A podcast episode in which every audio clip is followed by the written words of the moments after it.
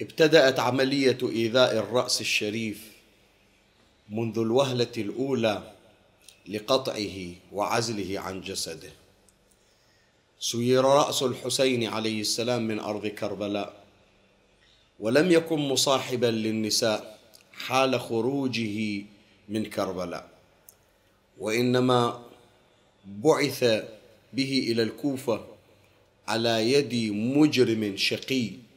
قاسي القلب لا يعرف الرحمة ولا يمتلك في قلبه ذرة من الإنسانية.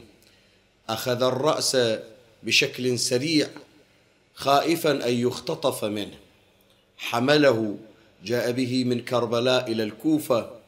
كان وصوله في الليلة الثانية عشر من المحرم عام الواحد والستين للهجرة. وكان دخوله إلى منزله منتصف الليل. دخل وليس في البيت أحد مستيقظ. حاول إخفاء الرأس وهنا تأتي قصة المأساة. أين وضع رأس الحسين؟ وضع في اجانه قيل وضع في تنور. جاء به أي بالرأس الشريف وضعه في خابية وفتح تنورا كان هناك. وأرسل رأس الحسين عليه السلام إلى ذلك التنور. بعضهم قال كفى عليه أجانة وقال بعضهم وضعه في تنور حتى غطى الغبار كريمة الحسين وحتى امتلأ رأس الحسين رمادا. تصور أن هذا الرأس الذي كان في حجر الزهراء والذي كان على صدر النبي والذي كان يرشفه رسول الله صلى الله عليه وآله. بات ليله الثاني عشر من المحرم على الرماد على رماد تنور أو قد غطي باجانه في تلك الساعة حامل الرأس جاء إلى زوجته متبجحا فرحا مسرورا. يعتقد أنه جاء بأكبر إنجاز وأعظم فتح. أفاقت زوجته. التفتت إليه خائفة. قالت ما عندك؟ قال قد جئتك بخير الدنيا والآخرة. قالت بماذا جئت؟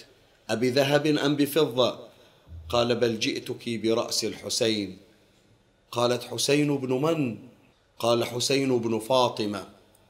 قالت ويلك الناس يدخلون على أهلهم بالذهب والفضة. وأنت تأتيني برأس ابن فاطمة. لا جمع الله بين رأسي ورأسك على وسادة أبدا. وقامت وقررت الانفصال والانقطاع عنه. لقد أبت حميتها ورفض ولاؤها أن تشترك مع شخص ناصبي حاقد مبغض للزهراء وأولادها في دار واحدة.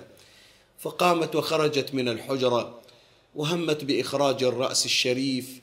من ذلك المكان لما حانت منها التفاتة فرأت النور ينبعث من ذلك التنور. قالت لأخرجن الرأس من هذا التنور. هذا الرأس الذي كانت ترعاه فاطمة الزهراء لا يوضع على الرماد. هذا الولاء وهذا الحب استوجب حضور فاطمة في تلك الساعة. لما همت بإخراج الرأس الشريف وإذا بها ترى امرأة جالسة عند التنور جالسة عند ذلك الرأس الشريف جاءت إليها وقالت من أنت؟ ولم أخذت هذا الرأس؟ إنه ضيفي في هذه الليلة.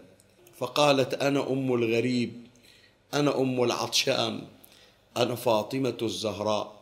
تصور ما مر على هذا الرأس لم يكتفى بقطعه. لم يكتفى بحمله على رمح طويل بل بلغ الأمر به إلى أن يوضع في هذا المكان في جنح الليل بعيدا عن أخته بعيدا عن ابنته بعيدا عن ولده ولكن أبت فاطمة الزهراء إلا أن تكون زائرة للحسين ولرأس الحسين فجلست عند الرأس تلك الليلة.